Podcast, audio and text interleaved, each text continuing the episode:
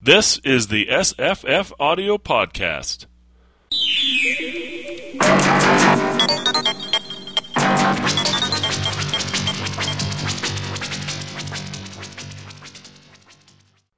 Today's podcast is a reading of From Beyond by H P Lovecraft. It's read by Martin Reyto for Legamus. It runs nineteen minutes, and we will be discussing it afterward. From Beyond by Howard Phillips Lovecraft. Read by Martin Reyto. That Crawford Tillinghast should ever have studied science and philosophy was a mistake. These things should be left to the frigid and impersonal investigator, for they offer two equally tragic alternatives to the man of feeling and action: despair if he fail in his quest, and terrors unutterable and unimaginable if he succeed. Tillinghast had once been the prey of failure, solitary and melancholy, but now I knew with nauseating fears of my own that he was the prey of success.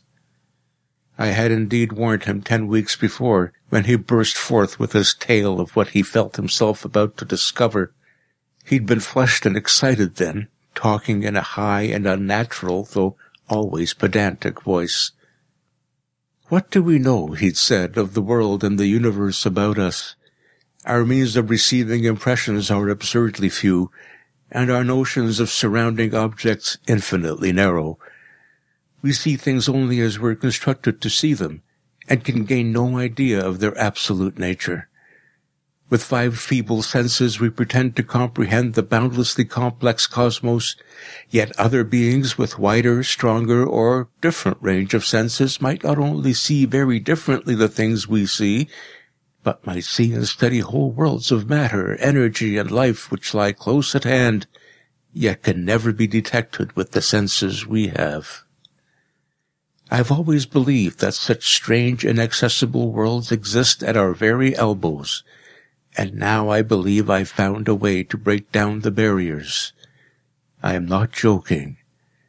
Within twenty-four hours, that machine near the table will generate waves acting on unrecognized sense organs that exist in us as atrophied or rudimentary vestiges. Those waves will open up to us many vistas unknown to man, and several unknown to anything we consider organic life. We shall see that at which dogs howl in the dark, and that at which cats prick up their ears after midnight.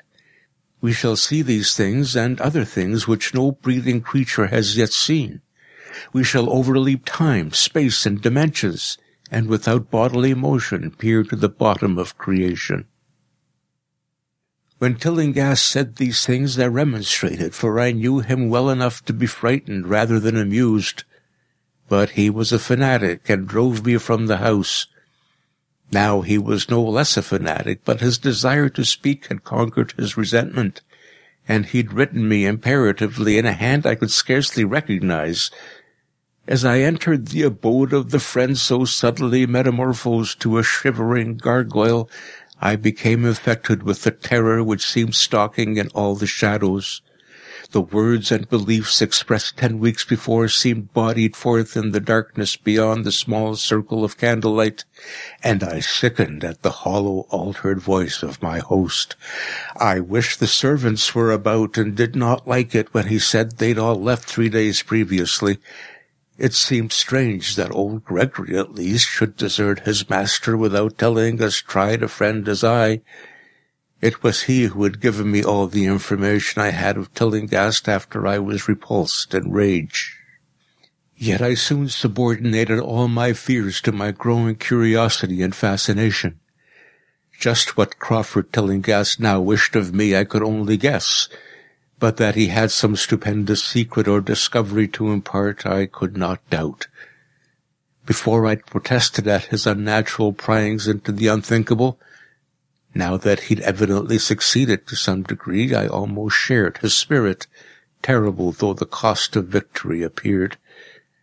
Up through the dark emptiness of the house I followed the bobbing candle in the hand of the shaking parody on man.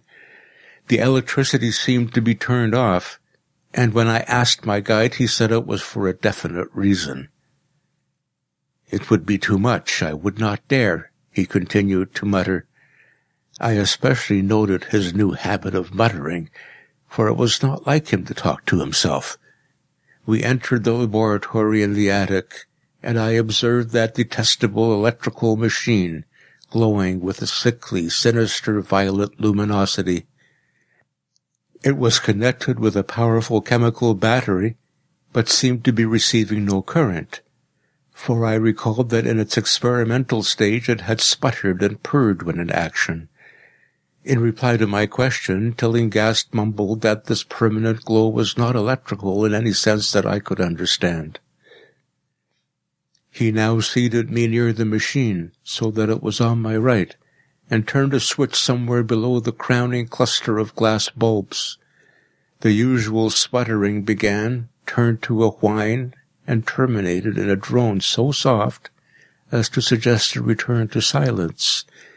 Meanwhile, the luminosity increased, waned again, then assumed a pale outre color or blend of colors which I could neither place nor describe.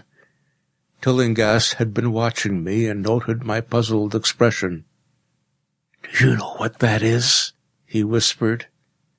"That is ultraviolet." He chuckled oddly at my surprise. "You thought ultraviolet was invisible, and so it is. But you can see that and many other invisible things now. Listen to me. The waves from that thing are waking a thousand sleeping senses in us, senses which we inherit from aeons of evolution, from the state of detached electrons to the state of organic humanity. I have seen the truth, and I intend to show it to you. Do you wonder how it will seem? I'll tell you." Here Tillinghast seated himself directly opposite me, blowing out his candle and staring hideously into my eyes. "Your existing sense organs, ears first, I think, will pick up many of the impressions, for they are closely connected with the dormant organs. Then there will be others. You've heard of the pineal gland? I laugh at the shallow endocrinologist, fellow dupe and fellow parvenu of the Freudian. That gland is the great sense organ of organs. I have found out. It is like sight in the end, and transmits visual pictures to the brain. If you are normal, that is the way you ought to get most of it. I mean, get most of the evidence from beyond." I looked about the immense attic room with the sloping south wall, dimly lit by rays which the everyday eye cannot see. The far corners were all shadows, and the whole place took on a hazy unreality which obscured its nature and invited the imagination to symbolism and phantasm. During the interval that Tillinghast was long silent, I fancied myself in some vast, incredible temple of long-dead gods, some vague edifice of innumerable black stone columns reaching up from a floor of damp slabs to a cloudy height beyond the range of my vision. The picture was very vivid for a while, but gradually gave way to a more horrible conception, that of utter, absolute solitude and infinite, sightless, soundless space. There seemed to be a void and nothing more, and I felt a childish fear which prompted me to draw from my hip pocket the revolver I carried after dark since the night I was held up in East Providence. Then from the farthermost regions of remoteness the sound softly glided into existence. It was infinitely faint, subtly vibrant, and unmistakably musical, but held a quality of surpassing wildness which made its impact feel like a delicate torture of my whole body. I felt sensations like those one feels when accidentally scratching ground glass. Simultaneously there developed something like a cold draught, which apparently swept past me from the direction of the distant sound. As I waited breathlessly, I perceived that both sound and wind were increasing, the effect being to give me an odd notion of myself as tied to a pair of rails in the path of a gigantic approaching locomotive. I began to speak to Tillinghast, and as I did so, all the unusual impressions abruptly vanished. I saw only the man, the glowing machines, and the dim apartment. Tillinghast was grinning repulsively at the revolver which I had almost unconsciously drawn, but from his expression I was sure he'd seen and heard as much as I, if not a great deal more. I whispered what I had experienced, and he bade me to remain as quiet and receptive as possible. "Don't move," he cautioned, for in these rays we were able to be seen as well as to see.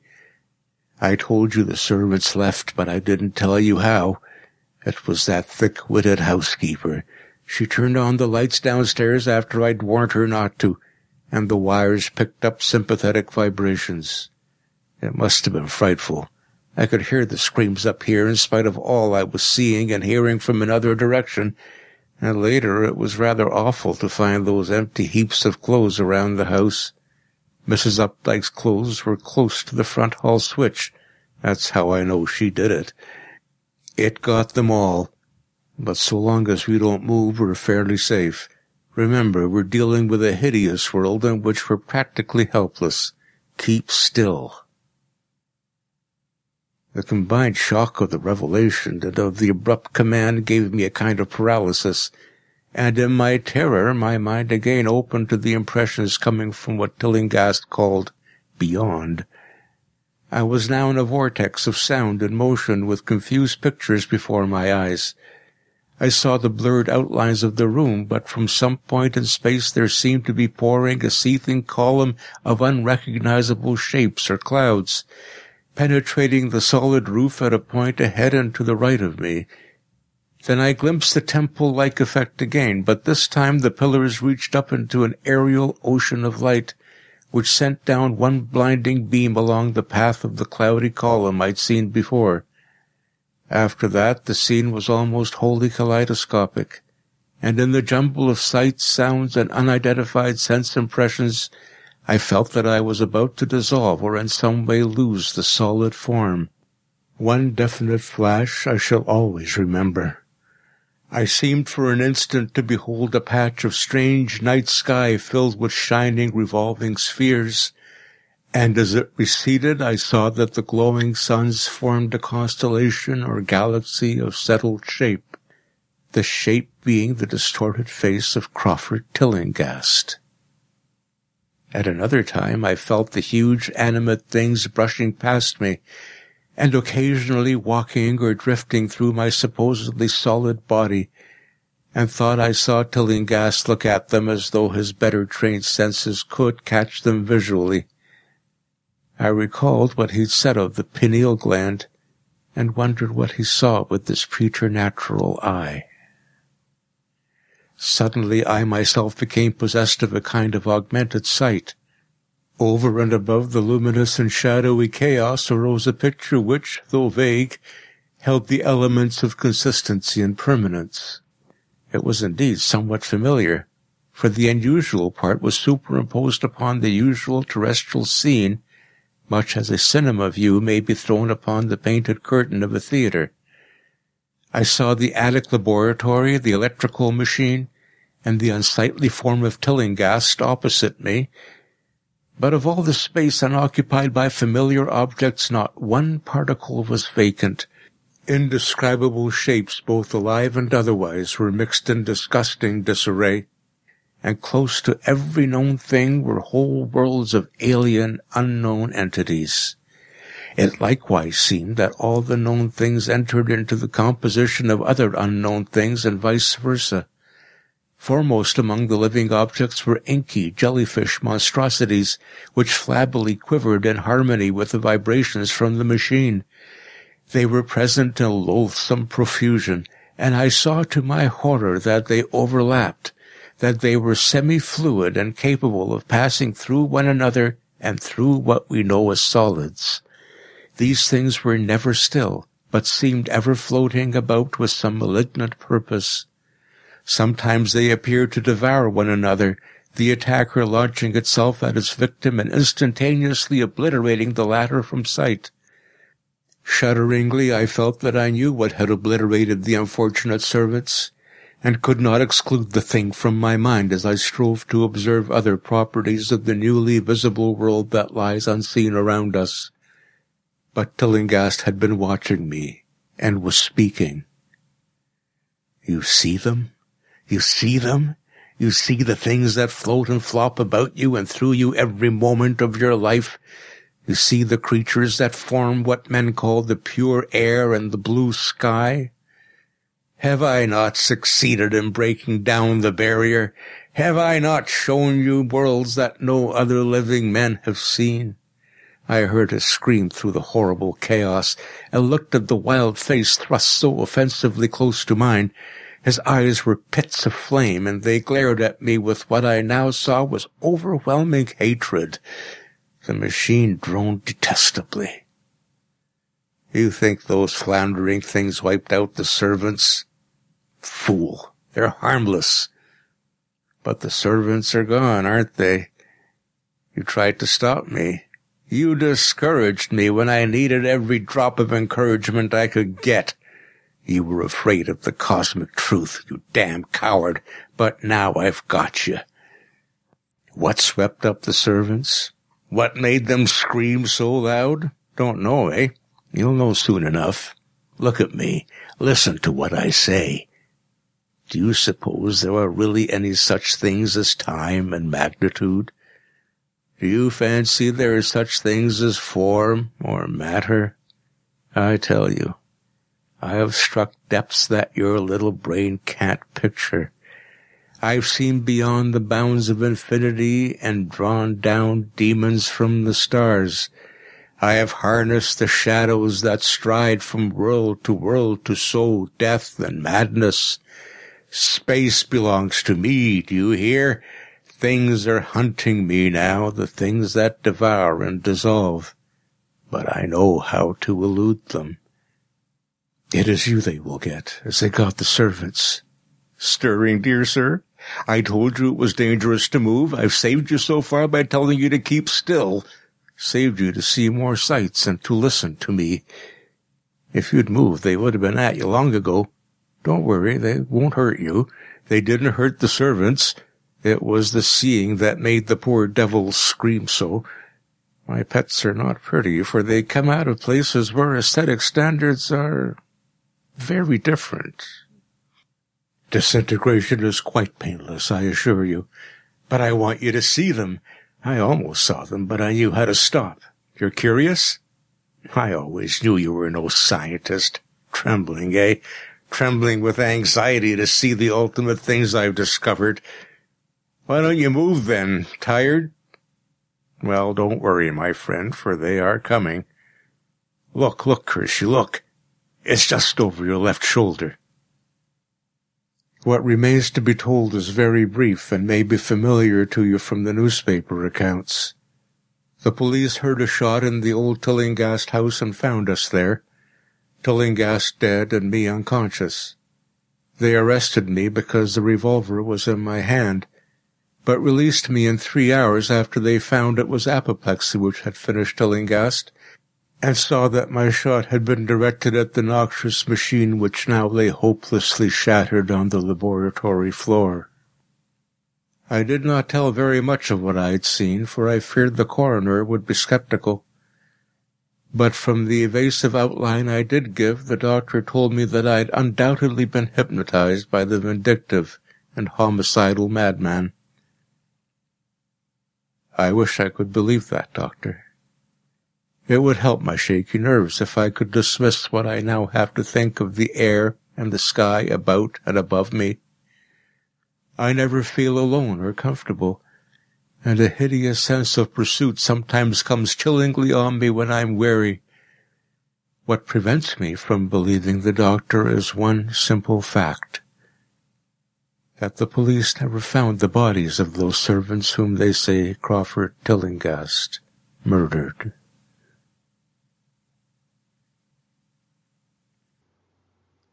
Hi, I'm Jesse. Hi, I'm Jim. Hello, I'm Paul. And we're going to talk about From Beyond by H P Lovecraft, a short story first published in the Fantasy Fan, June nineteen thirty-four, and uh, later in Weird Tales, uh, February nineteen thirty-eight. Um, no illustrations in the Weird Tales. I was disappointed by that because I, I really love to see the originals. There is no original illustration for the Weird Tales version. Um, but I think this is one of the stories that people just love to illustrate. I did my own version. I looked around. There's a Lego movie version. There's two movie versions. I think this is uh, one of those stories that is very popular for adaptation, not just because it's short, but because it really uh, it it sort of has to be visualized in a certain sense. And uh, I know, uh, Paul, you didn't get a chance to watch the nineteen eighty-six movie adaptation titled From Beyond, but um, I think what they did there is they they took what is the character of Lovecraft, um, which is the Baroque language, the uh, heavy adjectives, and they said, yeah, we can't do that on film. It doesn't work. So what we're going to do is do sort of comedy, Uh, oh, gore, um, sex, uh, and replaced the adjectives and the sort of the oblique language that is so beautiful on the page, and and still did the story, kind of. What do you think, Mister Jim Moon? You've seen From Beyond? Uh, many, many times back in the day. It's really scary looking, uh, with all the horrible monsters in the trailer. Makes it look scary too. But well, I think they really, really went for. I mean, the eighties was a, a golden age, I think, of uh, practical special effects, and mm-hmm. particularly in the late eighties, um, people had moved away from the gore effects pioneered by the likes of uh, Tom Savini and Stan Winston, and a lot of the effects artists themselves wanted to do more than just an axe in their head. You know, these guys grew up reading Famous Monsters and watching Universal horror movies. They want to make, you know, they got into makeup because they wanted to make monsters. And at the end of the eighties, they got filmmakers going, yeah, yeah, let's really go for this sort of fantastic horror mm-hmm. rather than slasher horror. And From Beyond, I think, is probably the pinnacle of kind of, here, guys, go nuts, make us some monsters from another dimension, and just, you know, go as crazy as you like. Yeah, you can actually see that it's it's. Uh, a little less slashery even than, than the previous Stuart Gordon movie, uh, Reanimator, right? Mm. It, which it, it has, you know, severed heads and stuff, but uh, this this is sort of uh, uh, full, uh, I don't know, full makeup effects that barely you can't even tell if it's a person or not sometimes. Um, and I, I don't think that that's exactly in this the story. But it's not. It's somehow faithful in a certain sense, even though uh, it moves characters around. Yeah, it seems like it shouldn't be. But um, one of the things I noticed in just rereading this story this morning um, is that the servants, uh, right? They he said, uh, uh, "Don't worry about the servants. They all left three days ago." Um, and then there's a little line a little later on that says uh, he found that uh, that their clothes. Where he found piles of their clothes around the house. Mm. Yep. And it's, so it's like, well, they were taken, right? But they only their flesh, right? Only their bodies, not their their possessions. Facts, yeah. And I think that that's really interesting. And I, I, uh, I, I it got me thinking about um, the story you did recently, Mister Jim Moon, which I, I don't know if you've read, Paul, but it's wonderful. Uh, the Hounds of Tindalos by Frank Belknap Long, Belknap or Belknap Long. I'm Is it, familiar I think it's with Belknap. The creature, but not the actual story. Oh, you're familiar with it from like a game? It's used in games. Well, for, for, yeah, the, the Kenneth Height's uh, Trail of Cthulhu is a role-playing game based uh, based on the Gumshoe system. It's basically Lovecraft Lovecraft. Uh, role-playing game. It's an update. It's kind of like an updated way of the old Call of Cthulhu game, and there's tons of creatures, including the aforementioned hounds. Mm. He also, yeah, he's also written about them. So I haven't read that particular story, but I'm, I I know of the hounds and have used versions of the hounds in my own games, but I haven't actually read this story. I should put it on the to-do list.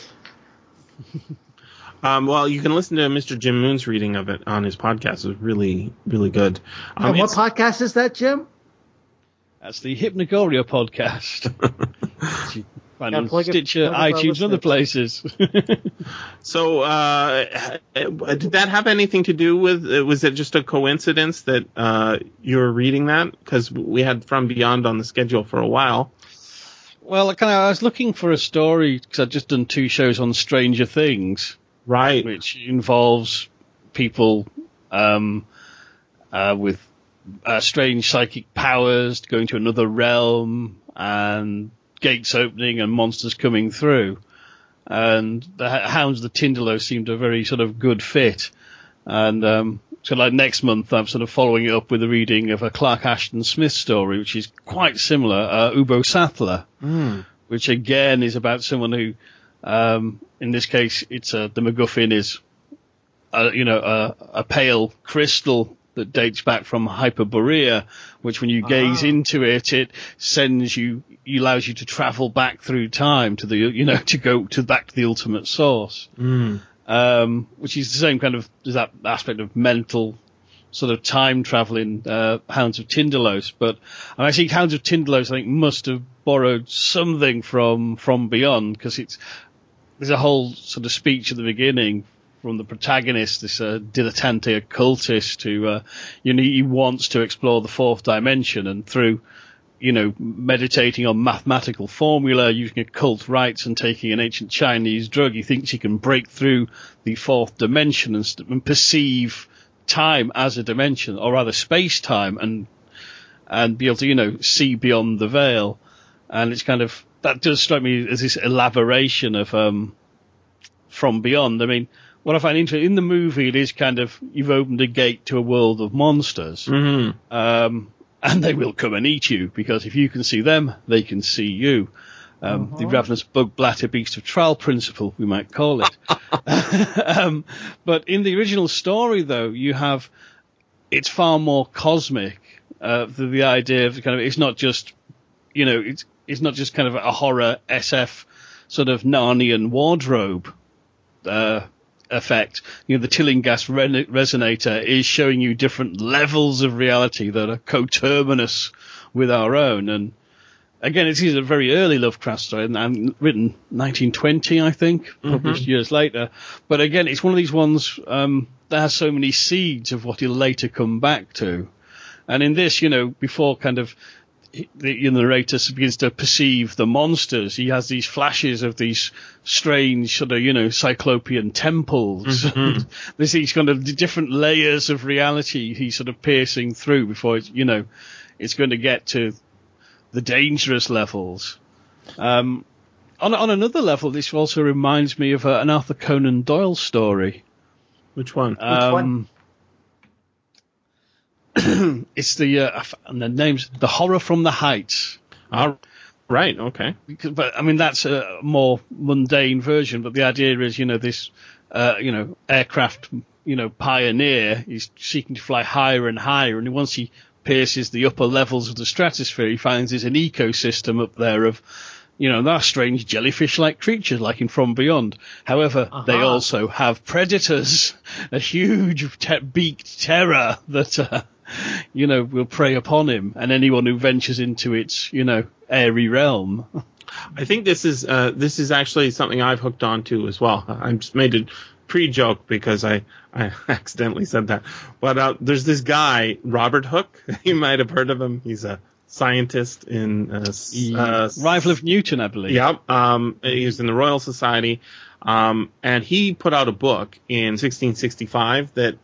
Um, was a big sensation, um, and it's called Micrographia. Uh, and if you look on Wikipedia, there's some beautiful illustrations from it. They're um, his drawings of what he's seeing through a microscope. Most people don't have microscopes in sixteen sixty-five, right? It's mm-hmm. very rare. Um, but he put out this book, and it was immensely uh, influential, showing all the living things that are all over your body and all over your house that are there and the permeate reality, but were previously unseen. Um, uh, there's a, a similar uh, story that right, I guess, around the time that uh, Hooke was put, doing his book, uh, Antonie van Leeuwenhoek, uh, he's the, sort of the inventor of micros- microscopy, um, yep. grinding his own lenses. Um, he starts writing letters to the Royal Society about basically what sounds like creatures from beyond, right? He's yep. he's he's putting uh, slides of household objects and and water under his microscope and finding monsters, creatures uh, that have amorphous shapes, amoebas, all right, and um, finding that there's nothing that doesn't have living creatures all over it. This mm-hmm. reality uh, of, of of beings beyond what we can see permeates our reality. And this is sort of, there's a stage when you're a kid, uh, maybe adult too, when you start, when you realize that uh, micro, microscopic creatures exist and that they're on you right now and that they're maybe in you, and you start worrying about disinfecting yourself and, and then understanding, and most people don't get this, the people who are still disinfecting everything all, all the time, understanding that you can't escape it. In no amount of cleaning will ever let you escape these creatures. And in fact, you know, they, the, part of uh, a part of our own biology is full of these things. Uh, our gut flora, right, keep us alive, and yeah. we can't live without them. Um, it, it's foolish to try and, you know, scrub clean your world. Um, but if you start thinking about, you know, all the creatures that live in your eyebrow hairs and what on your skin, on your skin, and, and in your intestine, yeah, and kind of floating like, in your eyes, right? Uh, those little, ugh, right? Yeah. It becomes like a nightmare, uh, just as the kind as uh, depicted in From Beyond, not just the movie, but in the story. And I think that it's so interesting that the the the monologues that Tillinghast gives um, are essentially. Essentially just saying, you know, look through this telescope, look through this microscope, see what you didn't know was there, and it will blow your mind. Yeah, I, I want to read I want to read a little bit from this. Please do. Okay, so foremost among the living objects were inky jellyfish monstrosities which flabbily quivered in harmony with the vibrations from the machine. They were present in loathsome profusion, and I saw to my heart that they overlapped, that they were semi-fluid and capable of passing through one another and through what we know as solids. These things were never still, but seemed ever floating about with some malignant purpose. Sometimes they appeared to devour one another, the attacker launching itself at its victim and instantaneously obliterating the latter from sight. Shudderingly, I felt that I knew what had obliterated the unfortunate servants. I could not exclude the things from my mind as I strove to observe other properties of the newly visible world that lies unseen around us. So, yeah, it's, it's like he's he's looking through a microscope for the first time. I mean, Lovecraft extends it by having the horror of, okay, not only can you see these things, but once you can see this, they can see you. You're, it's almost as if your ignorance is a protection from yep. almost everybody. Being ignorant of them is a good thing because then they don't know to act against you. But once you...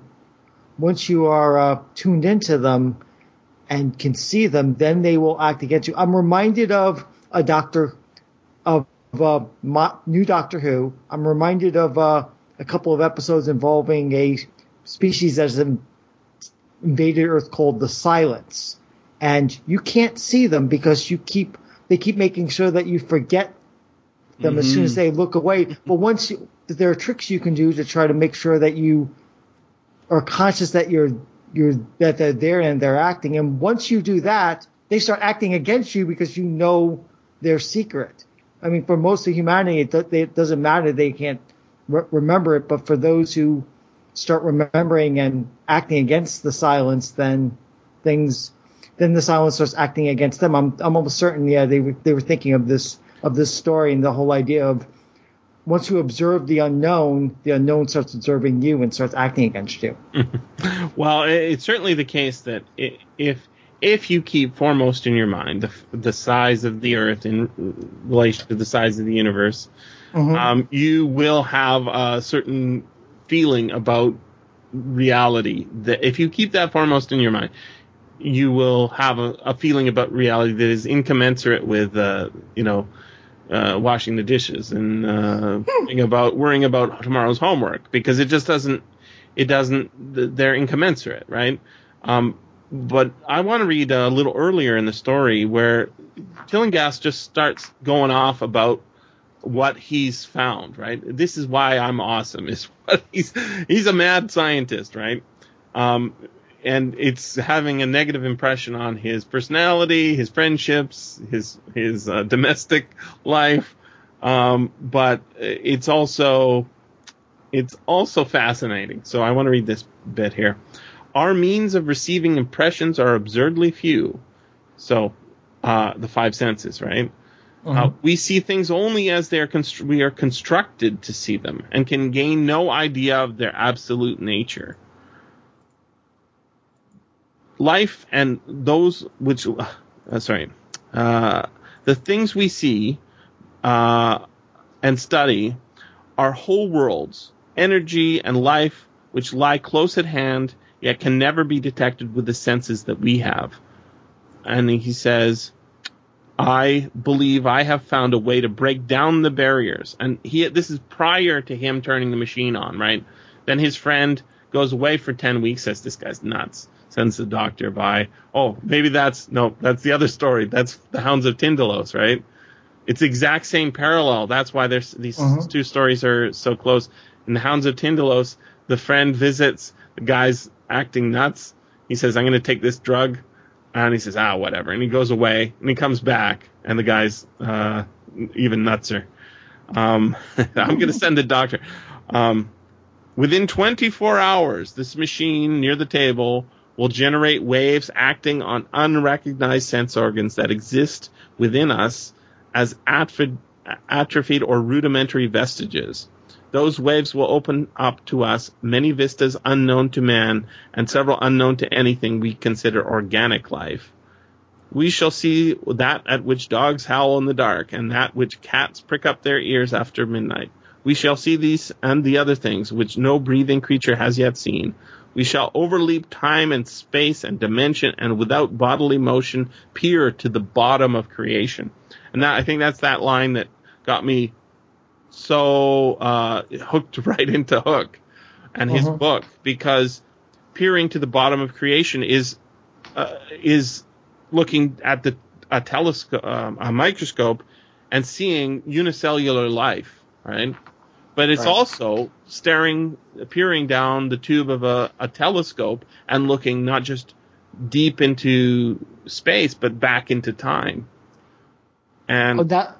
Okay, go on. I just, I, think, yeah. I think that that's so, um, this story is an analogy for the product of science, right? Just throwing people into despair almost at our position. And because uh, Lovecraft's this sort of seventeenth century gentleman, and the books he's reading are seventeenth century gentlemen's books, these are these are the natural reactions of a seventeenth century gentleman who is who is uh, sort of fancies himself a member of the Royal Society, whether he is or not, an Anglophile who's uh, you know n- not worried about work but can ponder these things. N- notice that none of the characters in From Beyond or uh, or the Hounds of Tindalos have jobs, right? They're just hobbyists. Um, I think this it's just an amazing. Um, parallel, and I think that's why the story works. It's it's talking about something real. That makes that makes an interesting uh, jumping off point to the other From Beyond adaptation, the uh, Banshee Chapter, mm.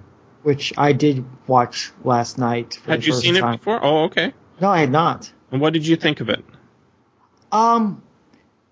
It, it, it's it, for those listeners who haven't seen it, it's a very low budget, sort of almost shaky cam-esque sort of found footage look at a modern take on the Banshee Chapter, where a a journalist's form, former friend from college takes a drug, disappears, and then she goes to goes down the rabbit hole trying to unearth what happened to her, and it turns out it's not it's not machines unlocking the uh, potential of reality. It's uh, drugs created by uh, the C I A, basically.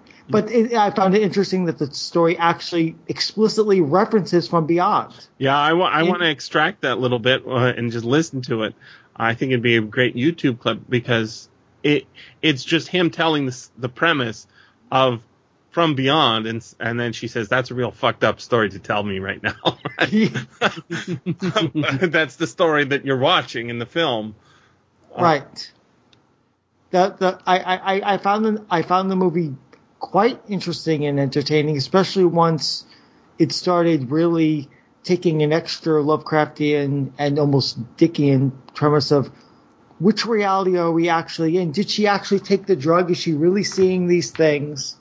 The revelation at the end kind of kind of confirms what really happened and why things are so tuned in, but it's it's, it's kind of kind of kind of a re- weird uh, acid trip. I mean, it it does keep things off screen and does a lot of that flashing bulb cutaway to not let us see what's going on. It has all and, those tropes.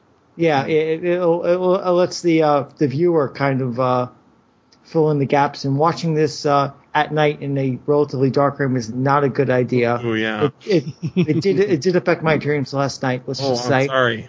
So that no no no no it's it, it's all it's all good. It's it, it just goes goes into the uh, subconscious grist. Like I, I I woke up from the dream. I didn't go through a through a bronze gate, so it's lucky, all good. Lucky, Mister Jim, so, have you seen this movie? I've not now. I've been meaning to catch it for ages. I meant to try and catch it this week, and unfortunately, time was against me.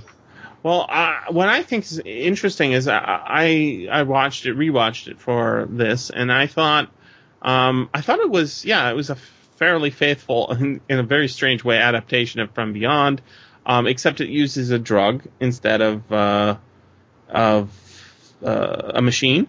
But on the other hand, I'm, I also think it's as equally uh, an adaptation of The Hounds of Tindalos, because it has these, uh, the pursuit, not just, uh, you know, you know, a predator, a predator eating, you know, a servant, as we have in From Beyond the story, but also, um, you're sort of, once you are attuned to this world, you've had your pineal gland stimulated, right? And that's explicitly referenced in the film. Mm-hmm. Um, you are like a radio uh, transmitter to these creatures, and and they hunt you down in the same way as they are hunted in uh, the the main character's friend is hunted in The Hounds of Tindalos. He he knows they're after him. Um, and the film does an amazing job, I think, with audio, um, with the cue, the ra- the radio cue. Um, they're approaching, right? Any electronic signal, uh, mm-hmm. uh, any speaker system will start picking up the sound of uh, an approaching creature um, or being, whatever it is, approaching uh, as if they are radioactive and transmitting this signal. And uh, of course it, it adds in a layer that's not in the book uh, about number stations, which I think everybody, if they don't yeah. know, would be mm. fascinated with, right? One of the strangest true things that are in our world today. Right. Uh, it is. And, uh, and unexplained, except, you know, the way it's explained is, Uh, I, I think they did a good job in the film of saying, you know, uh, she consults an expert who works in a quote unquote T V repair shop, which is hilarious because no such places exist now, as far as I know. Um, and he is, uh, she, she asks him, did you used to work for the N S A, after he explains what a number station is and what they are thought to be. And he says, I would prefer not to answer that, or something like to that effect. So we get the sense that he knows what's going on. Um, but the way it's done in the film, the I think it actually is picking up something in the story. This story is very um, influential in that one of the things that uh, Tillinghast says about what why the servants are dead, it's not that he wanted to punish them like he wants to punish uh, our narrator. Uh, rather, he says that she foolishly turned on a light, um, which uh, the the electrical circuit uh, once activated, brought down the death upon her, right? Brought down uh, the her, uh, what's he called it, um, dissolving. Right? Uh-huh. She was dissolved. Um, they knew where she was because she in, interacted with the electrical system. That's that's uh, kind of what's going on in in the in the film Banshee Chapter too. I think it's it, it's uh, although it's quite away from the plot of this story of two guys sitting in a room talking about philosophy. Oh, um, it it is very much uh, a faithful adaptation in a, in the stricter sense, I guess, rather or the least stricter sense. I, I think you'll very much enjoy it, Mister Jim Moon.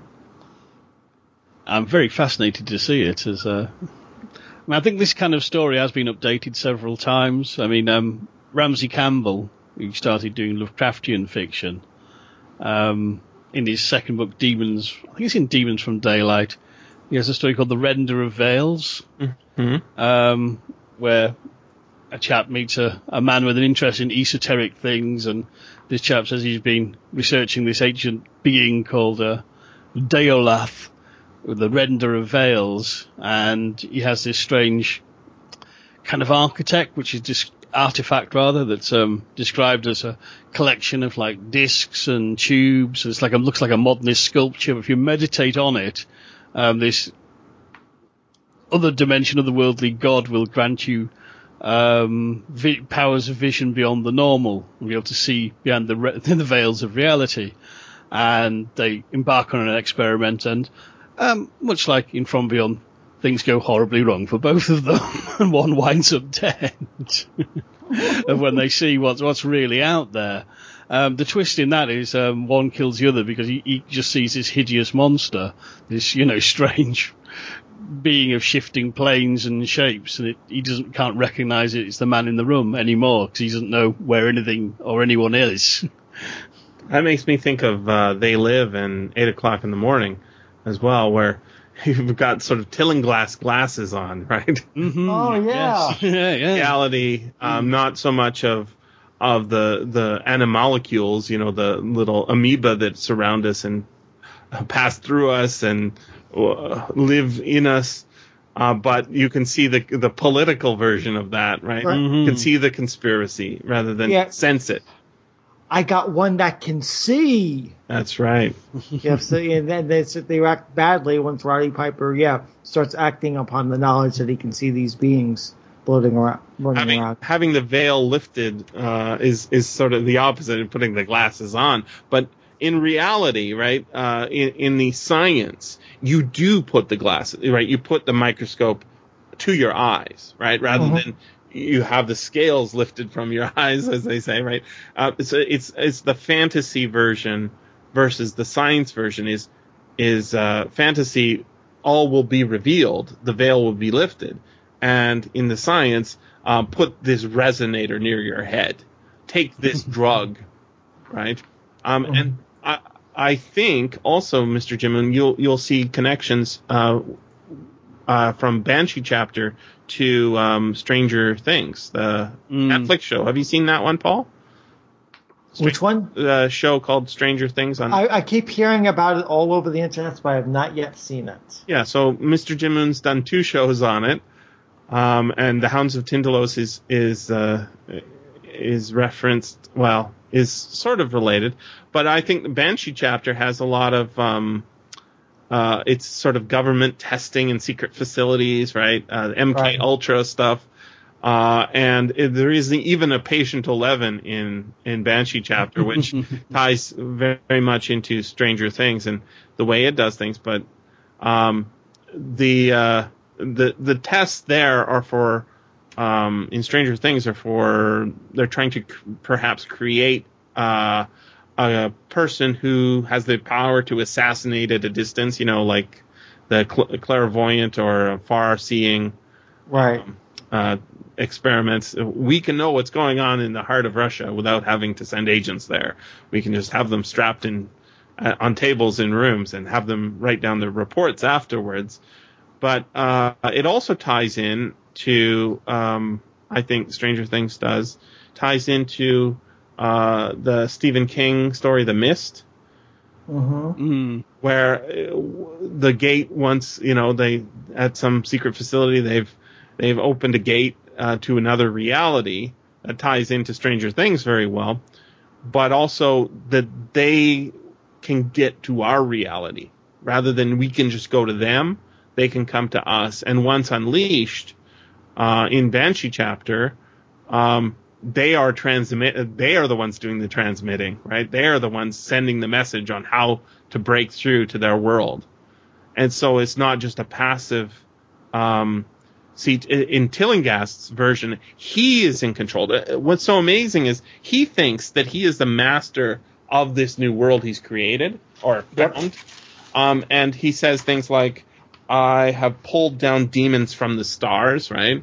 In a, in the same way that uh, in Hypnos uh, by Lovecraft, the uh, mm. the uh, characters are fleeing a demon, uh, a demon from the demon star. In fact, right, Algol. There we go. And uh, that that he, our, our narrator in From Beyond, when he looks uh, at what he's seeing from the resonator and the light that it's creating, he he sees um, what he thought was the distorted face of Tillinghast in a in the glowing suns of the constellation of our galaxy. He sees Tillinghast's face in the sky, like he's becoming uh, mm. a god in this. In the, if we want to tie it into Philip K. Dick and in sort of the Eldridge Palmer sort of sense. Right? Mm-hmm. Yeah, that's good. That's that's a good tie-in there. And yet, uh, at the end of the story, uh, he's dead, or has he just passed beyond? As as they did in the nineteen eighty-six film, they, it, the the Tillinghast analog, the creator of the of the machine, is consumed, but he comes back. He's he is in control. It's uh it's very rich, this little short story. I, I find it interesting that he escapes not by shooting Tillinghast, but by shooting the machine. Right. It, it's always mm. indirect way of escaping those horrors is not to destroy its creator, but destroy that window, basically, smashing it. And and Tillinghast conveniently has died of uh, apoplexy, I believe it is. Whatever that is, I'm, I'm not really understood. I don't think anybody knows what apoplexy is, do they? It's one of those catch-all medical terms from bygone days, of, yeah. Yeah. like like hysteria. Um, yeah. Women yeah. had hysteria, men suffer from but, apoplexy. I think if I remember right. That's right. That sounds right. But the but the. But I the, wonder the, is it because the connection was broke? I think that uh, there's something to that because he says, you know, he's the master of this new realm, and and he's he's like it's. The reason he's brought the narrator back after ten weeks is not just to show off, which he wants to do, um, but also, you know, he, his physical form is be, becoming damaged by his neglect of it, I think. Um, mm. He's traveling in that realm, sitting in that chair, not eating, right? He's lost a lot of weight. He's, his hair's turned white. His beard is full out of control, right? And he says, uh, right before the, the shot, right, he says, um, my pets are not pretty, for they come from, I love this line, for they come out of places where aesthetic standards are very different. Disintegration is quite painless, I assure you, but I want you to see them. I almost saw them, but I knew how to stop. That's very interesting. I almost saw, uh, so he knows mm. about them. He can detect them, but he hasn't seen them. You are not curious? I always knew you were no scientist. Trembling, eh? Trembling with anxiety to see the ultimate things I have discovered? Why don't you move then? As soon as he moves, he's going to get eaten, right? Yeah. Tired? Well, don't worry, my friend, for they are coming. Look, look, curse you, look! It's just over your left shoulder! Try to egg him on to, to make that fatal mistake. Right, if he does look over his left shoulder... Yep. It's going to eat him, right? And then the story cut off, page break, right? Um, the remainder of the story I will tell in retrospect. mm. And uh, I think I think that, that there's it is he is he dead, or has he passed beyond to uh, that realm and become one of them. Maybe. I, I, I mean, and was was this all in his imagination, or did did he hallucinate all this? The, the last line of the story makes it clear that everything, that this is a true story. What chill, what prevents me from believing the doctor is this one simple fact, that the police never found the bodies of those servants whom they say Crawford Tillinghast murdered. In, so indeed, yes, this was... I mean, because without that, you could possibly say that this was all hallucinatory fa- fantasy. You could say it was all in the narrator's head. It didn't really happen. That, yeah, he, he might have shot something, but he didn't actually see these creatures or any any of this. Is, it's all made up, but the fact that the bodies disappeared kind of kind of solidifies, yep, this really happened. Those things are really still out there, and you, the reader, should beware. Mm-hmm. I think I think that's um, made uh, made clear in, in the film adaptations, in both of them, that uh, the ending, yeah, that we're not safe just because um, just because you know the machine's destroyed or the or the b- creature's destroyed. That's not well, the end of it. No, it's not the end of it. But... Um, I, I I think that uh, Banshee Chapters is actually a superior adaptation, even though it's far farther from the plot, uh, abandoning Tillinghast and uh, the Resonator altogether. I think it's it's an even more faithful adaptation in a certain sense because it is less about sex, um, yes, than it is about uh, the chilling realization of of of what what's out there and what's coming, and that it it's it's a it's not just. Uh, it's not just that amoebas are there and they isn't that interesting. Uh, it's that there's something else there, that there it's their own predatory ecosystem, and um, someone like Tillinghast thinks I can command this, right? This is mine, my world, I control it. Uh, whether he's alive and controlling that other world, or whether he is a victim of it, uh, is. Uh, Neither of them is a good prospect for us, is what I think the story is, is pointing towards. It, it, it does get to that whole existential horror that Lovecraft does about yeah, the, the we're we're, we're a tiny, we are the tiny little drop in of water, and the, the great world outside is dark and terrible, and once you and revelation of that is uh, mind blowing and and. Insanity shattering. Mm-hmm. Aren't, aren't you lucky not to have, uh, not not to know these things? Oh wait, I'm sorry, dear reader, I just revealed them to you. Yeah. Sleep well at night. Nighty night.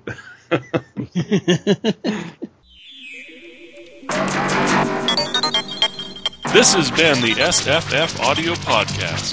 Please join us at w w w dot s f f audio dot com.